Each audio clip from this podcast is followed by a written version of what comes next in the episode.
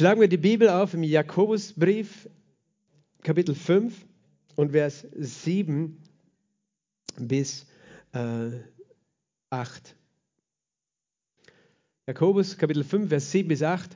Habt nun Geduld, Brüder, bis zur Ankunft des Herrn. Siehe, der Bauer wartet auf die köstliche Frucht der Erde und hat Geduld ihretwegen, bis sie den Früh- und den Spätregen empfange. Habt auch ihr Geduld, stärkt eure Herzen, denn die Ankunft des Herrn ist nahe gekommen. Habt nun Geduld, Brüder, bis zur Ankunft des Herrn. Siehe, der Bauer wartet auf die köstliche Frucht der Erde und hat Geduld ihretwegen, bis sie den Früh- und Spätregen empfange. Habt auch ihr Geduld, stärkt eure Herzen, denn die Ankunft des Herrn ist nahe gekommen. Vater, wir danken dir für deine Liebe. Wir danken dir für dein Wort. Dein Wort ist voller Leben. Ich bete, dass du dein Wort heute, Herr, in unser Herzen trägst, dass dein Wort Leben hervorbringt, dass dein Wort Verwandlung, Veränderung hervorbringt.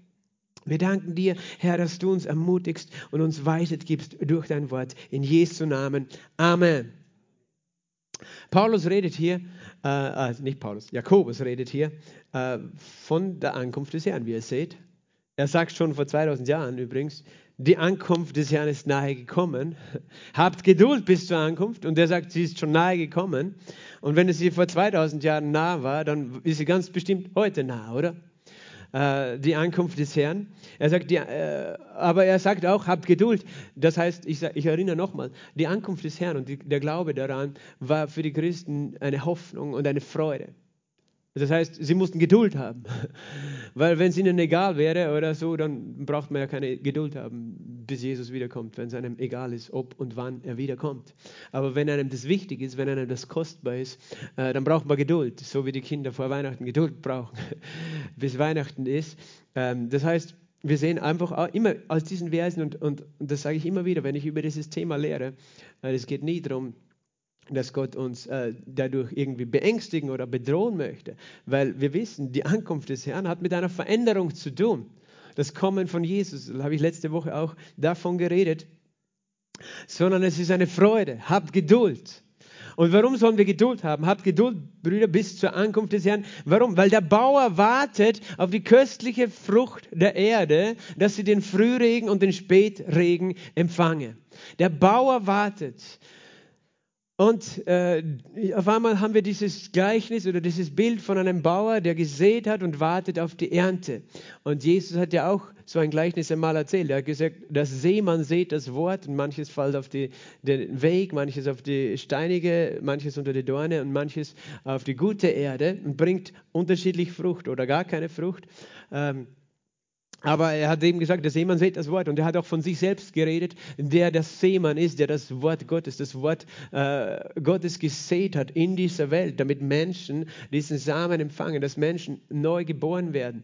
Und äh, das heißt, der Bauer in dem Fall ist ganz sicher auch ein Bild wieder für, für Jesus oder äh, eben für den Vater im Himmel, der sät und erntet auf dieser Welt, der gesät hat sein äh, Wort einerseits, aber er hat auch den Samen seines Sohnes gesät, weil Jesus hat gesagt, wenn das Weizenkorn nicht in die Erde fällt und stirbt, bleibt es allein, wenn es aber stirbt, bringt es reiche Frucht. Und er hat gesagt, ich, mein Leben ist wie ein Same in dieser Welt und ich gebe mein Leben und sehe es, ich sehe mein Leben, äh, damit ewiges Leben für viele hervorkommt, so wie das Weizenkorn, das, äh, wenn, es, wenn es nicht in die Erde fällt und stirbt. Und das ist auch ein, ein Gleichnis, über das wir sehr viel nachdenken können, weil er spricht auch uns an.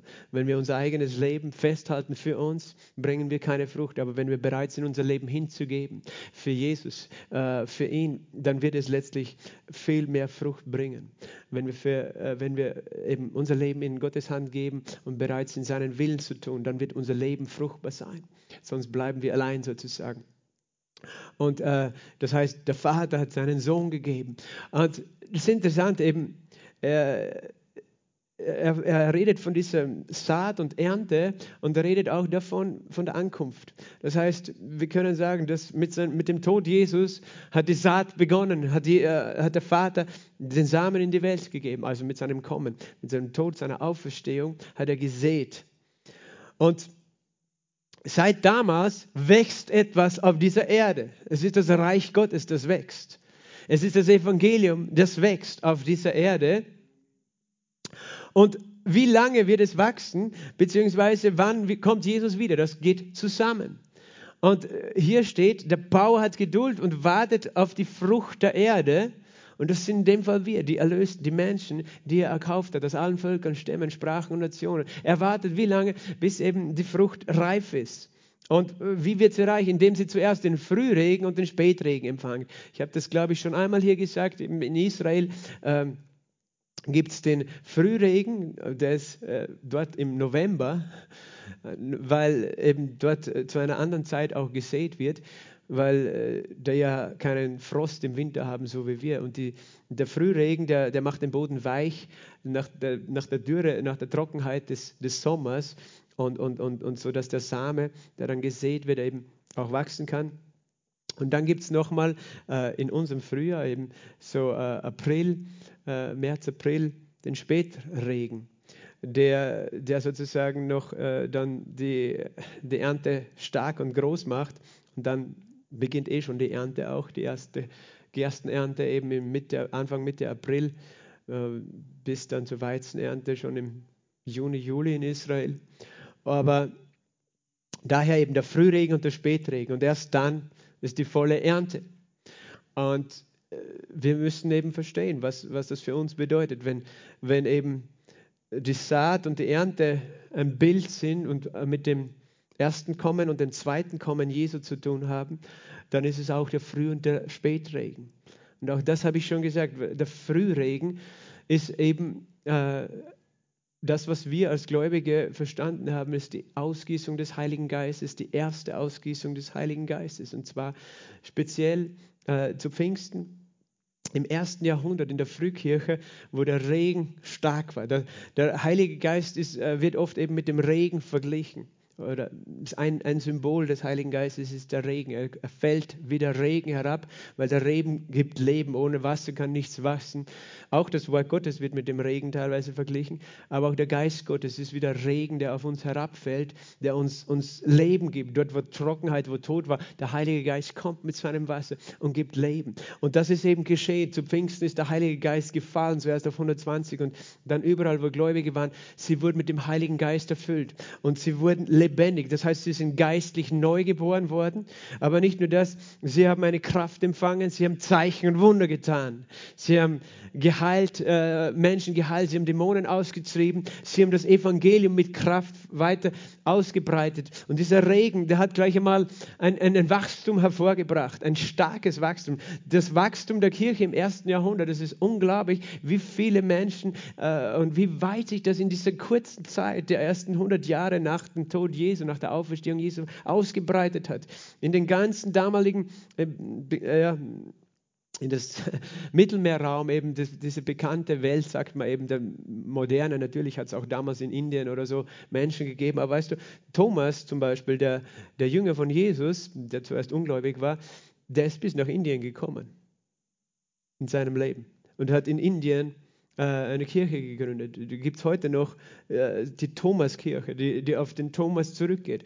Äh, in Chennai ist er dann gestorben, wurde als Märtyrer, Madras oder Chennai, ist er dann als Märtyrer gestorben. Das ist übrigens die Stadt, aus der John Raja herkommt, unser Missionar, den wir unterstützen in Indien der auch Kinderheime hat. Und der hat mir selber erzählt, er war in, er war in, in Chennai, äh, in der Nähe von Chennai gibt es diese Höhle heute noch, von der man sagt, in dieser Höhle hat der äh, Thomas gewohnt. Ähm, und er ging dorthin zum Fasten und Beten für ein paar Wochen, hat mir John Ratch auch erzählt. Aber nur, dass wir verstehen, wie weit das Evangelium gekommen ist in diesem ersten Jahrhundert bis nach Indien. Und die hatten damals noch keine Flugzeuge oder Autos und auch keine asphaltierten Straße, äh, sondern die sind zu Fuß unterwegs gewesen. Und das war nicht anders möglich als durch das Wirken des Heiligen Geistes. Dass, dass Menschen so erfüllt waren, so befähigt waren, solche, so eine Vollmacht hatten, dass sie Zeugen waren, eben bis, bis nach Indien damals, eben das Evangelium. Und es ging auch damals schon, äh, also in, in dieser Zeit, bevor der modernen auch Erweckung, das Evangelium kam schon sehr früh bis nach China. In den ersten zwei Jahrhunderten gibt es Zeugnisse, dass, dass eben das Evangelium bis nach China auch schon gekommen ist. Nur weil wir manchmal denken, und das ist ein Wunder, oder? Es hat begonnen in Jerusalem mit 120 Leuten im Obersaal und, und das war nicht anders möglich als durch den Regen des Heiligen Geistes, der gefallen ist und so dass so viele Menschen äh, einerseits diese Heilungskraft und diese Wunderkraft Gottes erlebt haben, aber allgemein die Predigt war so stark, dass Menschen überführt waren und Menschen umgekehrt sind. Das war das Wirken des Heiligen Geistes. Und, und wir wissen, dass, dass, dass es diese Gaben und das Wirken des Heiligen Geistes durch alle Jahrhunderte gegeben hat, auch äh, wenn das äh, oft wenig bekannt ist. Äh, aber eben selbst in der katholischen Kirche gibt es ja viele Heiligen, wo Wunder auch äh, ihnen zugeschrieben werden und es gibt viel mehr, viel mehr Heilige, wenn du es so äh, nennen möchtest, und Wunder als die, die, sage ich mal, dokumentiert worden sind in der katholischen Kirche aber eben Menschen, die sozusagen irgendwo die Kraft Gottes, das Wirken Gottes erlebt haben und auch die Gaben des Heiligen Geistes, Sprachengebet, all diese Dinge, es hat es immer gegeben, aber eigentlich sehr rar oder sehr wenig und nicht in dem Ausmaß, wie es in der Bibel zu lesen ist. An einem Tag wurden dort 3000 gläubig und da äh, 5000 und äh, ganz viele geheilt und befreit. Aber eben, es gibt auch den Spätregen. Und ich möchte heute deswegen darüber reden, weil wir haben viel über das Ende schon geredet, über das Kommen von Jesus, aber es gibt eine Sache, äh, es, wir haben davon auch letztes Mal geredet, oder ich habe das anklingen lassen, von diesen sieben Siegeln, von dem Buch und diesem Siegel und diese, äh, dass das auch ein Kampf ist und dass es da Wehen gibt, bevor Jesus wiederkommt. Aber es gibt eine andere Sache, die auch äh, wir wissen müssen, die verstehen müssen, die geschieht, bevor Jesus wiederkommt. Und das ist diese große Ernte.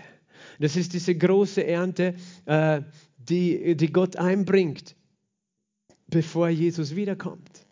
Und ihr habt es vielleicht schon auch gehört, manche von euch, die länger gläubig sind, dass es eben auch Männer und Frauen Gottes gibt und Propheten, auch Reinhard Bonke, die geglaubt haben für eine große Ernte, äh, eine Ernte von Menschen, die in das Reich Gottes hineinkommen, bevor Jesus wiederkommt. Und dann kann man überlegen, woher kommt dieser Gedanke überhaupt? Und du findest ihn zum Beispiel hier in diesen Versen.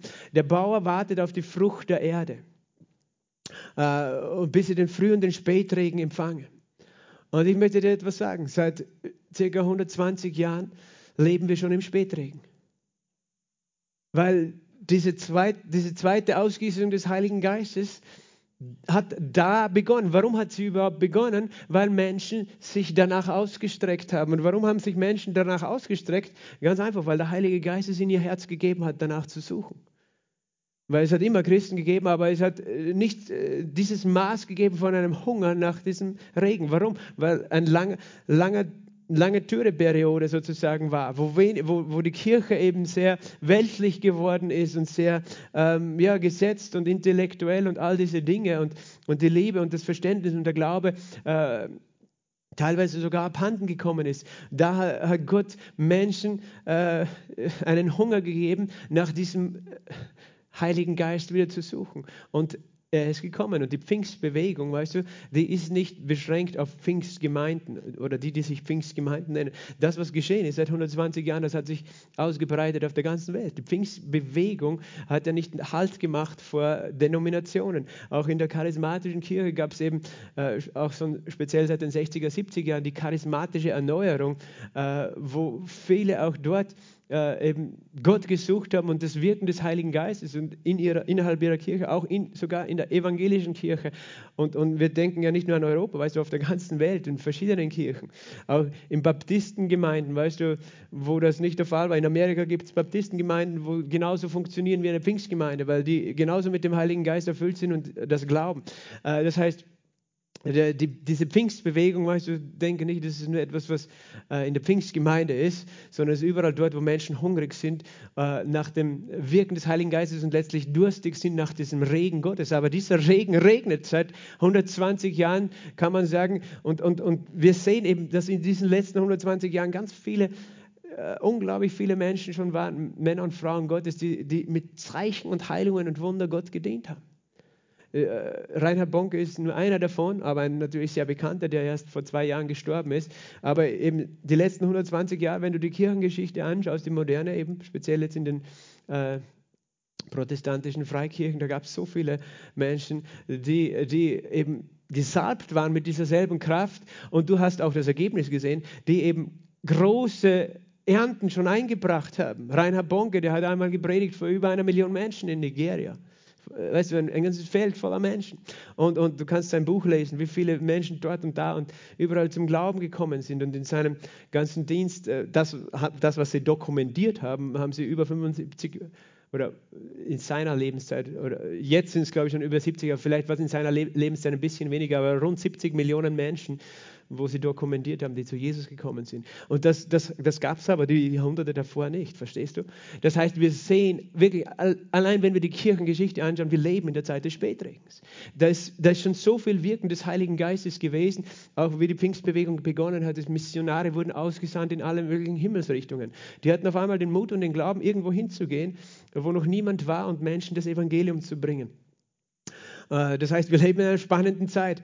Und, und, und Gott sagt eben, äh, dieses, diese Zeit, diese, diese Frucht der Erde muss geerntet werden. Und dann erst kommt die Ankunft des Herrn. Und wir wissen natürlich, dass der letzte Teil der Ernte ist das Volk Israel selbst. Und darum wird die letzten paar Jahre vor dem Wiederkommen Jesus Gott sich ganz speziell um sein Volk kommen, dass er auch dort seine Ernte bekommt.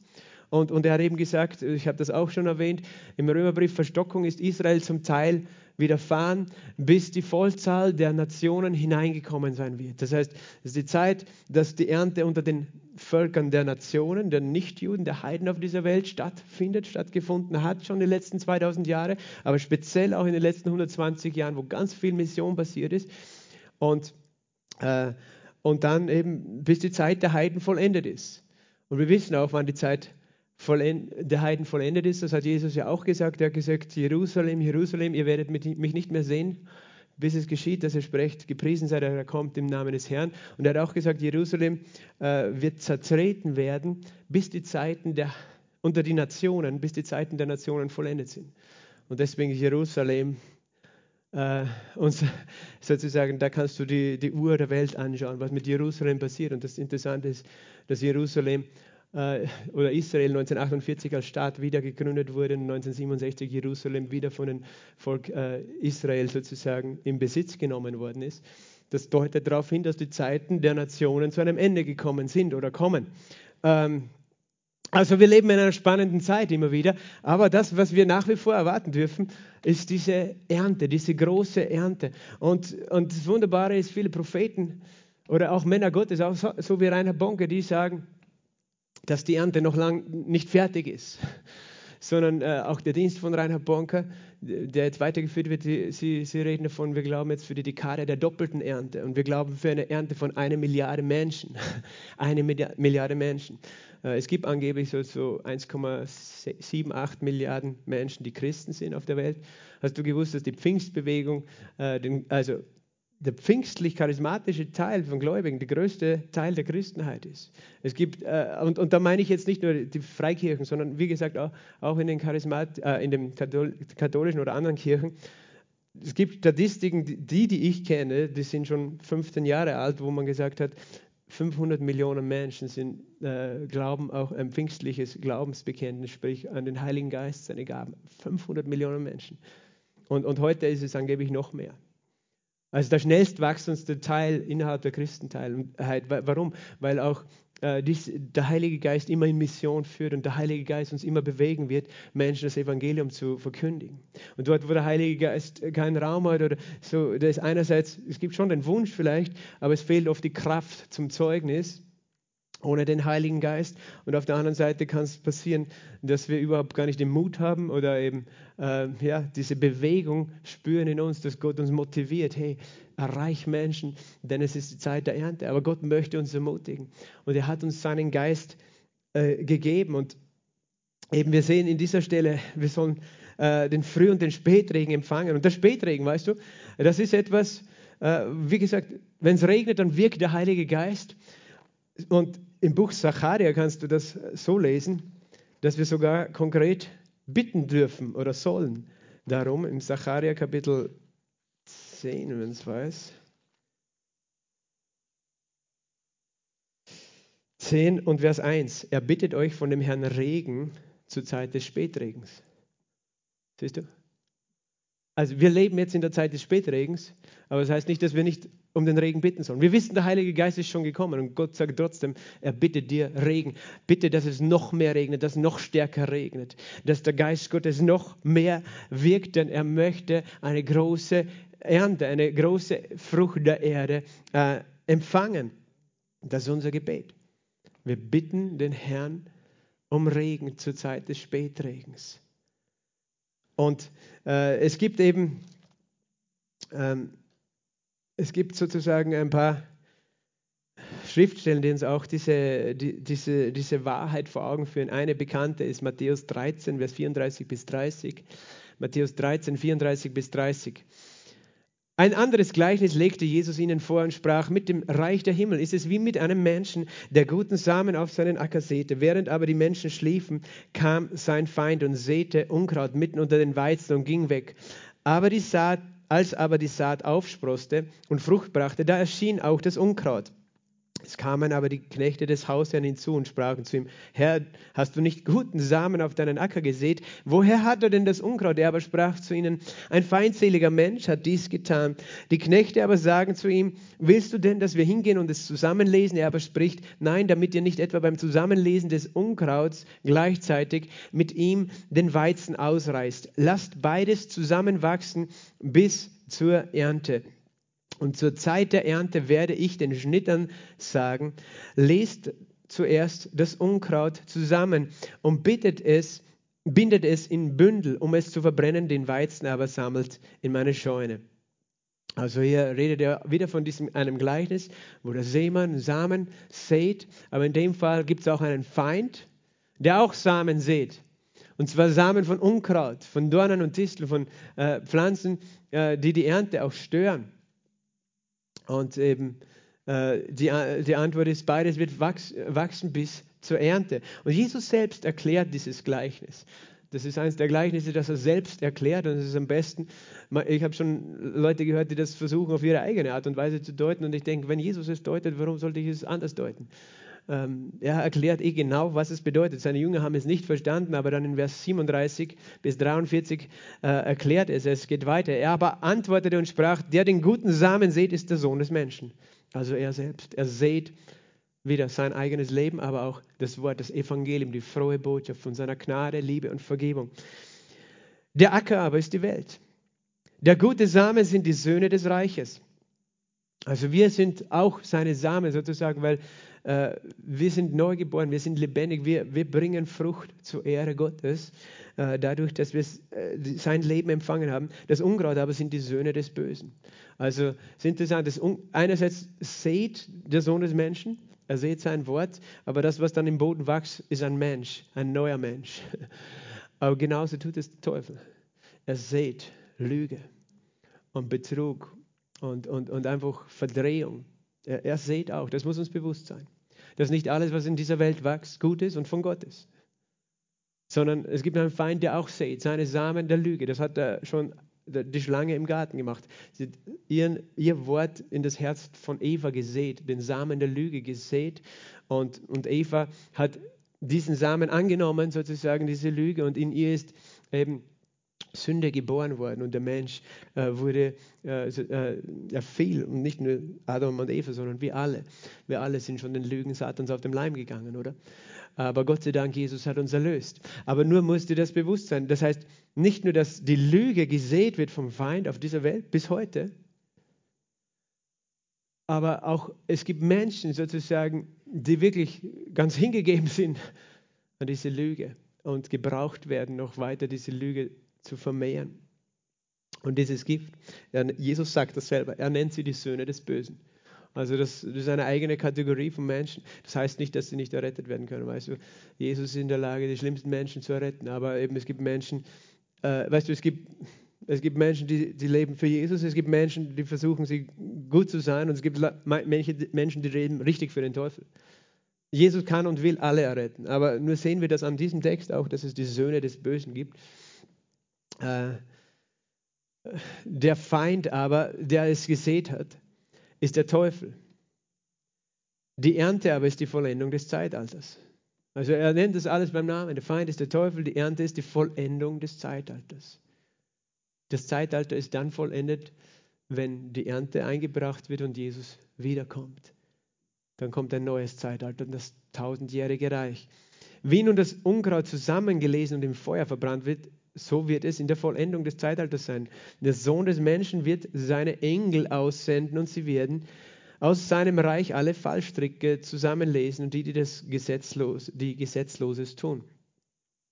Das heißt, äh, eben, es gibt ein Gericht und über das haben wir geredet, über den Tag des Herrn, über eine, dass, dass eben hier einen Unterschied gibt zwischen denen, die Jesus empfangen haben, sein Wort empfangen haben, seine Liebe, sein Evangelium empfangen haben, die neue Menschen geworden sind und denen, äh, in denen die Lüge der Tod und die Sünde äh, gewachsen ist. Weißt du, das ist auch das, das Schlimme mit der Sünde. Es beginnt mit einem kleinen Samen.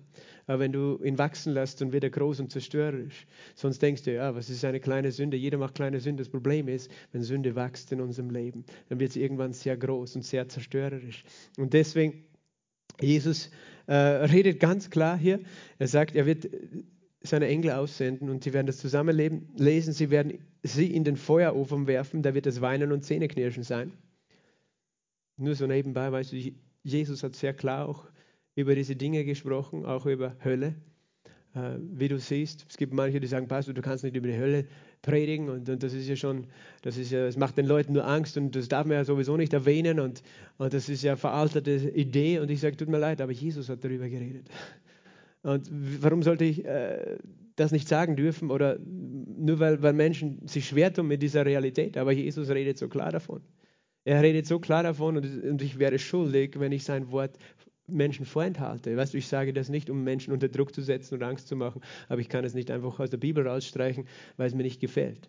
Und es gibt, es gibt moderne, sogenannte moderne Theologie, sogenannte Theologie, auch liberale Theologie, die versucht, das alles wegzuleugnen, wegzustreichen und sagen, ja, das haben die Menschen halt damals so gedacht.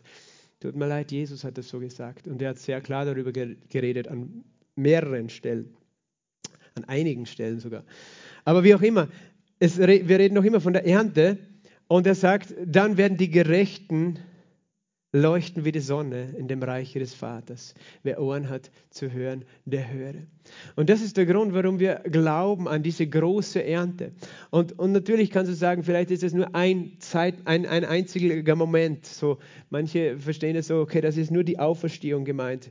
Äh, in einem Moment, okay, dann werden die einen zum, äh, zur Verdammnis auferstehen, die anderen zum Leben. Aber wir haben schon geredet, dass die Auferstehung auch ähm, verschiedene Zeitpunkte uns zeigt und äh, dass, wir, dass wir auch sehen, Gott macht einen Unterschied einerseits mit den Heiden und äh, seiner Kirche, aus den Heiden und auch den Juden, dass es da verschiedene Zeitpunkte gibt und dass die Ernte der Juden sozusagen erst kommt, des Volkes Gottes, des Volkes Israel. Ähm, aber zuerst eben die Vollzahl der Nationen hineinkommt. Und so gesehen dürfen wir jetzt nicht nur einen einzigen Moment im Auge haben. Also wir glauben Gott für eine große Ernte. Und das ist mir wichtig, dass solange sozusagen Jesus nicht, nicht da ist auf der Erde, haben wir eine Aufgabe, nämlich die Ernte. Das heißt, wir sind nicht beschäftigt mit Angst oder mit, oh, was wird alles immer schlimmer. Nein, wir sind beschäftigt mit der Ernte. In der Erntezeit bist du beschäftigt mit der Ernte. Weil früher die Bauern, die wussten, dass, dass ich meine, auch heute wissen sie es, wenn, wenn jetzt Erntezeit ist, dann ist das Priorität Nummer eins. Wenn ich den Weizen jetzt nicht ernte, wo er reif ist, dann kommt der Regen und verdirbt ihn äh, oder die Vögel und fressen ihn, was auch immer. Ich muss jetzt alles liegen und stehen lassen. Jetzt ist Zeit der Ernte. Jesus hat gesagt in Johannes 4, ähm, Johannes 4, ich zeige euch den Vers.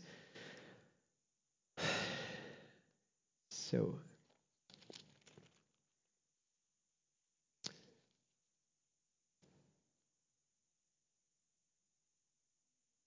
Genau. Vers 36, äh, Vers 35. Sagt er nicht, es sind noch vier Monate und die Ernte kommt. Siehe, ich sage euch, hebt ihr eure Augen auf und schaut die Felder an, denn sie sind schon weiß zur Ernte.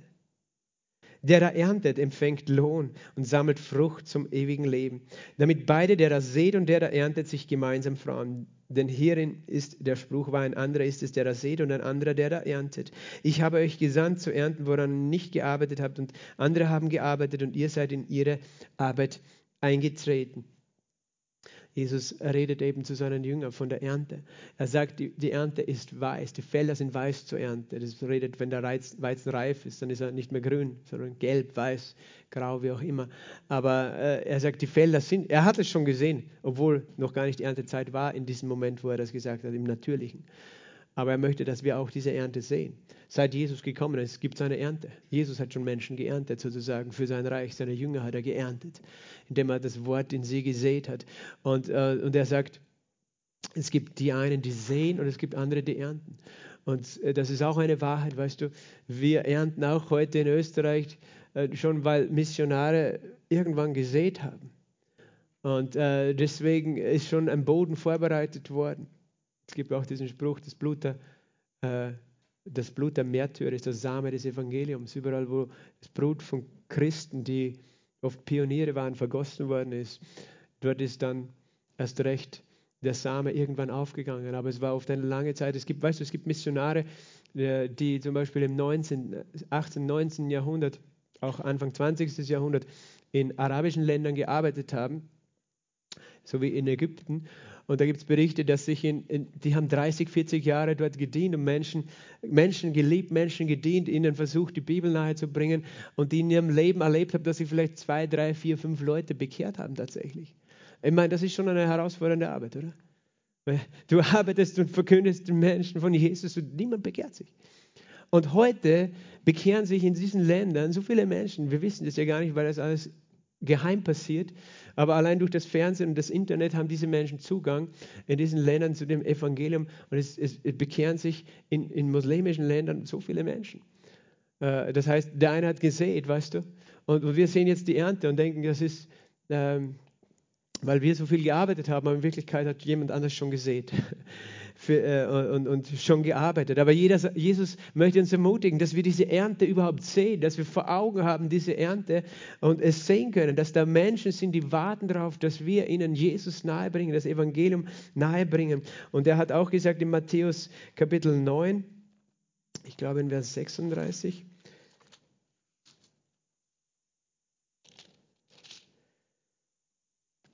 Matthäus Kapitel 9, Vers 36 bis 38, als aber Jesus die Volksmenge sah, wurde er innerlich bewegt über sie, weil sie erschöpft waren und verschmachtet wie Schafe, die keinen Hirten haben. Dann spricht er zu seinen Jüngern, die Ernte zwar ist groß, er hat schon wieder die Ernte vor Augen gehabt, aber die Arbeiter sind wenige.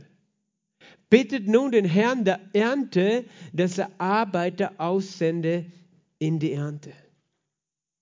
Und das, das, ist noch etwas, wie wir beten können. Wir haben schon gehört, wir können beten um den, Spätregen zu, äh, um den Regen zur Zeit des Spätregens. Hier sagt uns Jesus, wir dürfen was beten? Um Arbeiter. Aber dazu, weißt du, bevor wir dieses Gebet beten, sollten wir auch selber fragen, bin ich nicht selbst berufen, ein Arbeiter zu sein? Weil wir können nicht sagen, okay, Herr, schick andere Arbeiter, ich bin zu faul. Sondern schick mehr Arbeiter, weil in der Ernte, früher hat man die, die Weizenernte mit der Hand eingebracht. Da brauchst du jede Hand dass du, dass du sozusagen den Weizen in kurzer Zeit in die Scheune bringst, bevor der Regen und das Gewitter kommt. Und, und äh, das heißt, das ist die Frage an uns. Einerseits sind wir bereit auch für diese Ernte. Hat es für uns auch eine Priorität in dieser Zeit? Und darum reden wir darüber, weil es darum geht, was ist wichtig weißt du. Manche Menschen sind so beschäftigt mit, äh, mit allem, was schlimm ist und mit Verschwörungstheorien und Verschwörungen und es wird alles schlimm und das passiert und wir wissen, ja, die Bibel sagt, der Antichrist kommt. Dazu brauche ich nicht eine Verschwörungstheorie, da brauche ich nur die Bibel lesen. Aber, aber mein Blick ist nicht auf das, mein Blick ist auf die Ernte. Und unser Blick muss auf die Ernte sein. Unser Blick muss darauf sein, dass, dass die Felder sind weiß zur Ernte. Und wir wollen Menschen erreichen für das Evangelium. Das ist, warum wollen wir das? Weil Jesus es in unser Herz legt, weil er es will. Weil er sah die vielen Menschen an. Und er sah sie alle wie Schafe ohne Hirten. Ein Schaf ohne Hirte ist, ist schutzlos, äh, verirrt sich. Weißt du, ist vielleicht dann dort, wo es gar nichts zu fressen findet, in der Wüste. Und Jesus sagt, die Menschen sind wie Schafe und das bewegt mein Herz. Und ich brauche Menschen, die arbeiten. Das heißt, ein Erntearbeiter ist jemand, der Menschen liebt, der sich um Menschen sorgt, der bereit, weißt du, wir, wir dürfen nicht verstehen, ein Erntearbeiter ist nur jemand, der irgendwo auf der Straße steht mit der Posaune und sagt, Jesus äh, rettet. Und das ist gut, dass es solche Berufungen Menschen gibt, sondern ein Erntearbeiter ist jemand, der Menschen liebt, der, sich, der sieht, dass Menschen verloren sind, dass Menschen Not haben und dass Jesus dieser Not begegnen möchte. Jeder auf seine Art und mit seiner Gabe. Das ist ein Erntearbeiter. Aber wir sollen was tun? Wir sollen auch den Herrn der Ernte bitten. Das ist ein Gebet, das wir sprechen können. Bittet den Herrn der Ernte, das ist Jesus, das ist der Vater im Himmel, dass er Arbeiter sendet in die Ernte. Bitte den Herrn der Ernte. Und weißt du, die unmittelbare Reaktion von Jesus war folgendes, dass er sagt, es, als er seine zwölf Jünger herangerufen hatte, gab er ihnen Vollmacht über unreine Geister sie auszutreiben und jede Krankheit und jedes Gebrechen zu heilen. Siehst du, darum brauchen wir den Heiligen Geist. Jesus hat damals, er war der Einzige, der gesalbt war mit dem Heiligen Geist, aber hat sozusagen für eine, für eine Zeit noch vor seinem Tod und seiner Auferstehung diesen Jüngern etwas von seiner Salbung anvertraut. Das war nur für eine bestimmte Zeit, bevor Pfingsten. Das war nicht das gleiche wie die Erfüllung mit dem Heiligen Geist, aber er hat ihnen das sozusagen möglich gemacht, dass sie mit derselben, mit seinem Namen dieselben Werke und Wunder tun konnten. Das heißt, Erntearbeit hat mit Zeichen und Wundern zu tun, oder? So hat Jesus das zumindest verstanden treibt die Dämonen. Er, er sagt es ja weiter unten, sagt er, es ist klipp und klar in, in Vers äh, 6, äh, Vers 7, ah, Vers 8 ist es, Entschuldige. Heilt Kranke, weckt Tote auf, reinigt Aussätzige und treibt die Dämonen aus. Das hat alles mit Erntearbeit zu tun. Wir, wir, wir setzen Menschen frei. Das heißt, Erntearbeit hat viel mit der Kraft und dem Wirken des Heiligen Geistes zu tun mit dem Regen, zur Zeit des Spätregens, ohne den wir die Erntearbeit nicht tun können. Amen. Und weißt du, es ist noch etwas. Jesus hat gesagt, bitte den Vater, bitte den Herrn der Ernte, dass er Arbeiter aussendet in die Ernte. Und irgendwann ist mir dieses Licht aufgegangen. Wir haben es ja vorher gerade gelesen. Am Ende der Zeit wird er die Schnitte aussenden und Jesus selbst erklärt, wer die Schnitter sind. Wer sind die Schnitter? Die Engel. Hast du gewusst, dass die Engel Mitarbeiter sind in der Ernte? Die Engel sind Mitarbeiter in der Ernte. Das heißt, wenn wir um Erntearbeiter bitten, dann beten wir nicht nur für Menschen, die sich Gott zur Verfügung stellen, mit Berufungen und Gaben, die Gott ihnen gegeben hat, um Gott zu dienen. Auch Menschen, die vollzeitig Gott dienen. Ist natürlich gemeint. Sondern es ist auch mit eingeschlossen, dass Gott sagt, er wird seine Engel senden. Und wir sehen das im Buch der Apostelgeschichte, wie die Engel mitgespielt haben bei der Ernte.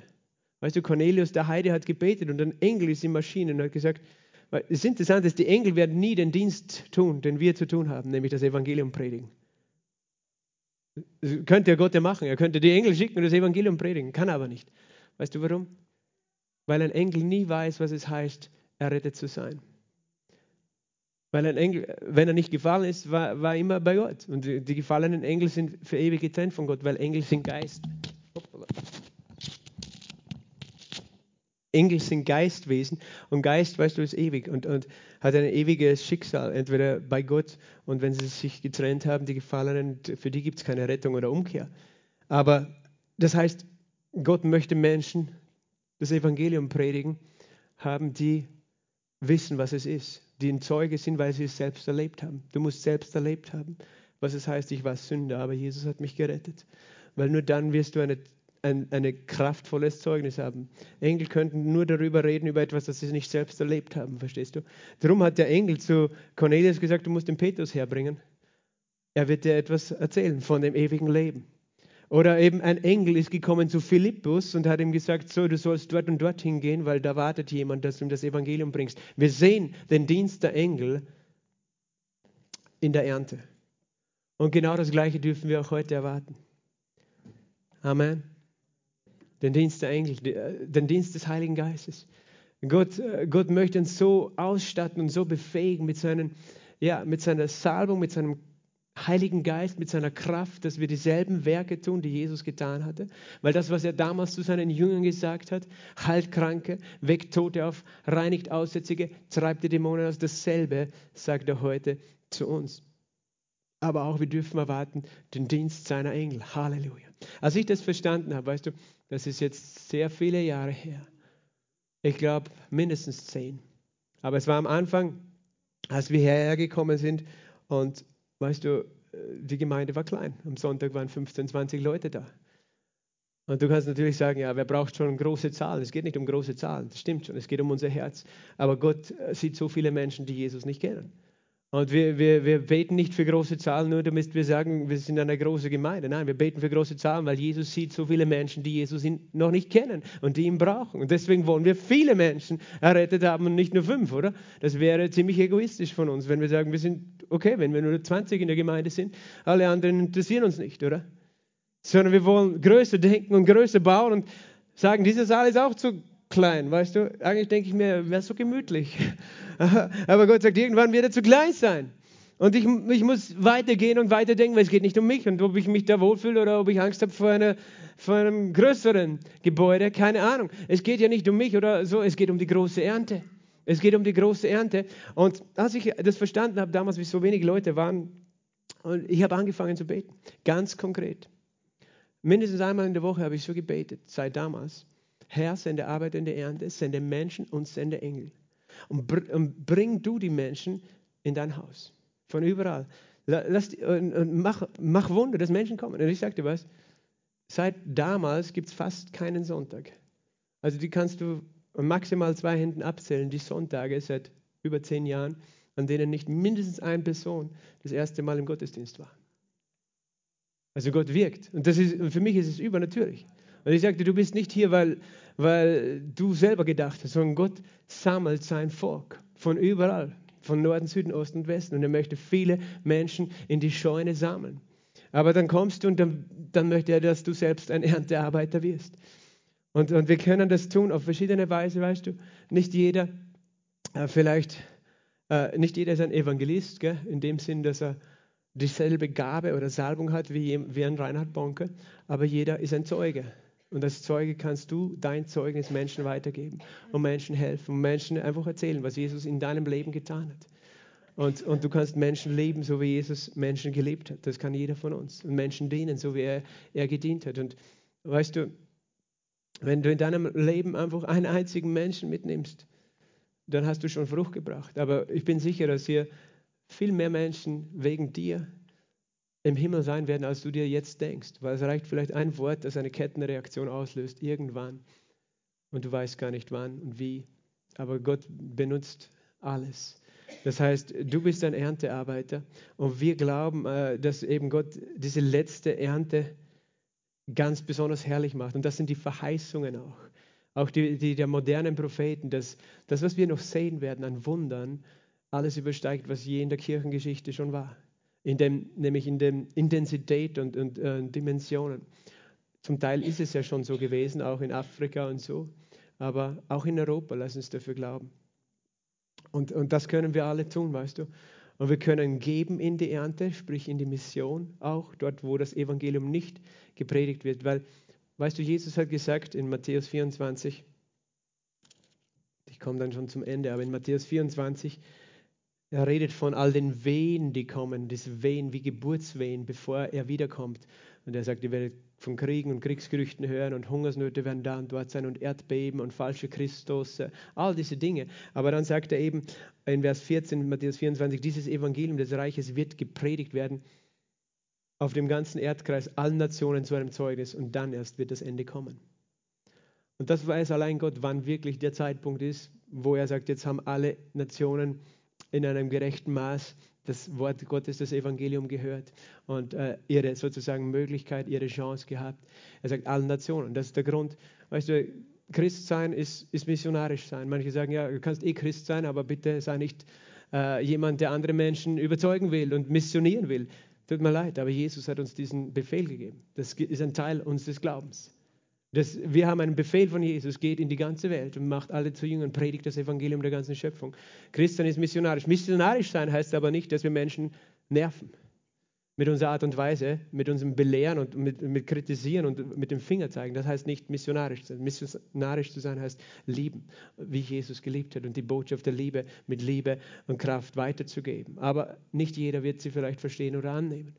Aber weißt du, missionarisch sein ist nichts Negatives. Lass dir das nie einreden von Menschen in der Welt, die sagen, hey, halt deinen Mund, du kannst Christ sein, aber sei es für dich und, und versuch nicht anderen zu, zu bekehren. Weißt du, wir brauchen Weisheit. Wir, wir haben nächste Woche den Jan Eriksen da, ein, ein Evangelist. Sage ich nebenbei jetzt eine Werbung. Er wird selber das Evangelium predigen hier am Freitag, dem 11. Juni um 19 Uhr. Lade ein, bring jemanden mit. Aber er wird uns am Samstagvormittag um von 10 bis 13 Uhr circa äh, lehren, wie können wir Menschen erreichen, wie können wir Menschen gewinnen. Und dieses Seminar, sage ich gleich, hat mich schon wer gefragt, kostet nichts, brauchst dich auch nicht anmelden, es wird sicher genug Platz sein, es findet hier statt, er wird hier einfach lehren. Also was für ein Segen, wenn jemand, der selbst so viele Menschen für Jesus gewonnen hat, auch schon uns hilft, dass wir das auch besser tun können. Wir können eben selber Zeugen sein, wir können ähm, geben, haben wir gesagt, in Mission. Du kannst so einen Dienst unterstützen, der geht in Gefängnisse, wo niemand anders hingeht, predigt zu Schwerstverbrechern aber du kannst auch beten. Und heute hast du gelernt, wie.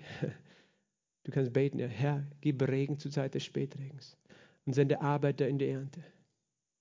Sende Arbeiter in die Ernte. Und wir beten nach dem Wort, es gibt einen Vers in Amos, wo es heißt, Tage kommen, an dem ich einen Hunger gebe danach, nicht nach Brot, sondern einen Hunger in das Land gebe, mein Wort zu hören. Und so können wir auch beten. Das steht im Amos Kapitel 8, Vers 11. Siehe, Tage kommen, spricht der Herr, da sende ich Hunger ins Land, nicht einen Hunger nach Brot, nicht einen Durst nach Wasser, sondern danach die Worte des Herrn zu hören. So bete ich auch schon seit vielen Jahren. Herr, sende einen Hunger nach Kärnten, nicht einen natürlichen Hunger, sondern einen Hunger danach, dein Wort zu hören. Und das ist der Grund, warum Menschen kommen, weil sie Sie wissen es vielleicht gar nicht, aber sie sind hungrig und durstig. Es gibt verschiedene Dinge, wie wir beten können, aber wir glauben Gott. Und ich sage das immer wieder, Herr, ich glaube dir. Du sagst, die Engel sind deine Schnitter und du sagst, wir sollen beten. Herr, sende deine Engel aus und, und, und mach alle, setz den Himmel in Bewegung, dass Menschen zum Tisch des Herrn kommen und errettet werden und, äh, die, und Teil werden dieser Ernte. Amen. Halleluja. Bist du ermutigt? Das heißt, wir glauben für eine große Ernte. Und weißt du, jetzt ist schon, wenn du jetzt rausschaust, die Felder wachsen wieder. Der Weizen steht schon. Halleluja. Und wir glauben Gott für eine Ernte auch hier in Klagenfurt und in Kärnten, aber auf der ganzen Erde. Aber dass, dass jetzt eine Zeit da ist, die mächtig ist für das Evangelium. Halleluja. Stehen wir gemeinsam auf. Halleluja. Und ich möchte dich heute fragen, der du hier bist, zuerst einmal, spreche auch zu denen im Livestream, ob du überhaupt selbst schon Jesus angenommen hast. Ob du schon selbst ihn empfangen hast, das ist die Voraussetzung. Dann bitte ich dich, nimm ihn an. Nimm ihn an, denn es ist Zeit der Gnade und heute ist der Tag des Heils. Jesus ist für dich am Kreuz gestorben und auferstanden. Und er möchte, dass du errettet bist. Er möchte, dass du äh, hineinkommst in sein Reich, dass du einer derer bist, die wie Himmelslichter leuchten, wie wir gelesen haben dann nimm ihn an, indem du ihm Glauben, ihn als Erlöser, als Herrn bekennst und, und, und die Sünde hinter dir lässt, umkehrst. Wenn du möchtest, leg deine Hand auf dein Herz und bete einfach, Jesus, sei mein Herr und mein Retter. Ich kehre um zu dir. Danke, dass du für mich gestorben und auferstanden bist am Kreuz. Dass du gestorben und auferstanden bist und lebst. Vergib mir meine Schuld und wasch mich rein mit deinem Blut. Sei du mein Herr und sei du mein Retter. Nimm mich an als dein Kind. Amen. Amen. Und wenn du das im Glauben gebetet hast, bist du sein Kind, weil er hört das Gebet des Glaubenden. Aber ich möchte alle jetzt fragen, möchtest du Teil sein in der Ernte? Möchtest du Teilnehmer sein in der Ernte? Möchtest du ein Arbeiter sein? Ein Zeuge sein? Und der eintritt auch in diese Arbeit, wo viele gesät haben und jetzt ist die Zeit der Ernte. Dann kannst du auch eine Entscheidung treffen in deinem Herzen und dem Herrn Ja sagen. Jesus, ich bin, möchte dir zur Verfügung sein. Ich möchte, dass es eine Priorität in meinem Leben wird, dass ich ja, Teil deiner Erntearbeit bin. Es gibt viele Dinge, die wichtig sind, Jesus, aber das ist dir besonders wichtig, dass Menschen errettet werden. Und du kannst ihm selber das sagen und dich zur Verfügung stellen. Und du kannst auch jemand sein, der sagt, ich entscheide mich, ich werde beten für diese Ernte. Ich werde Teil sein, ich werde Zeuge sein, ich möchte auch geben in diese Ernte. Und der Herr hat so eine Freude.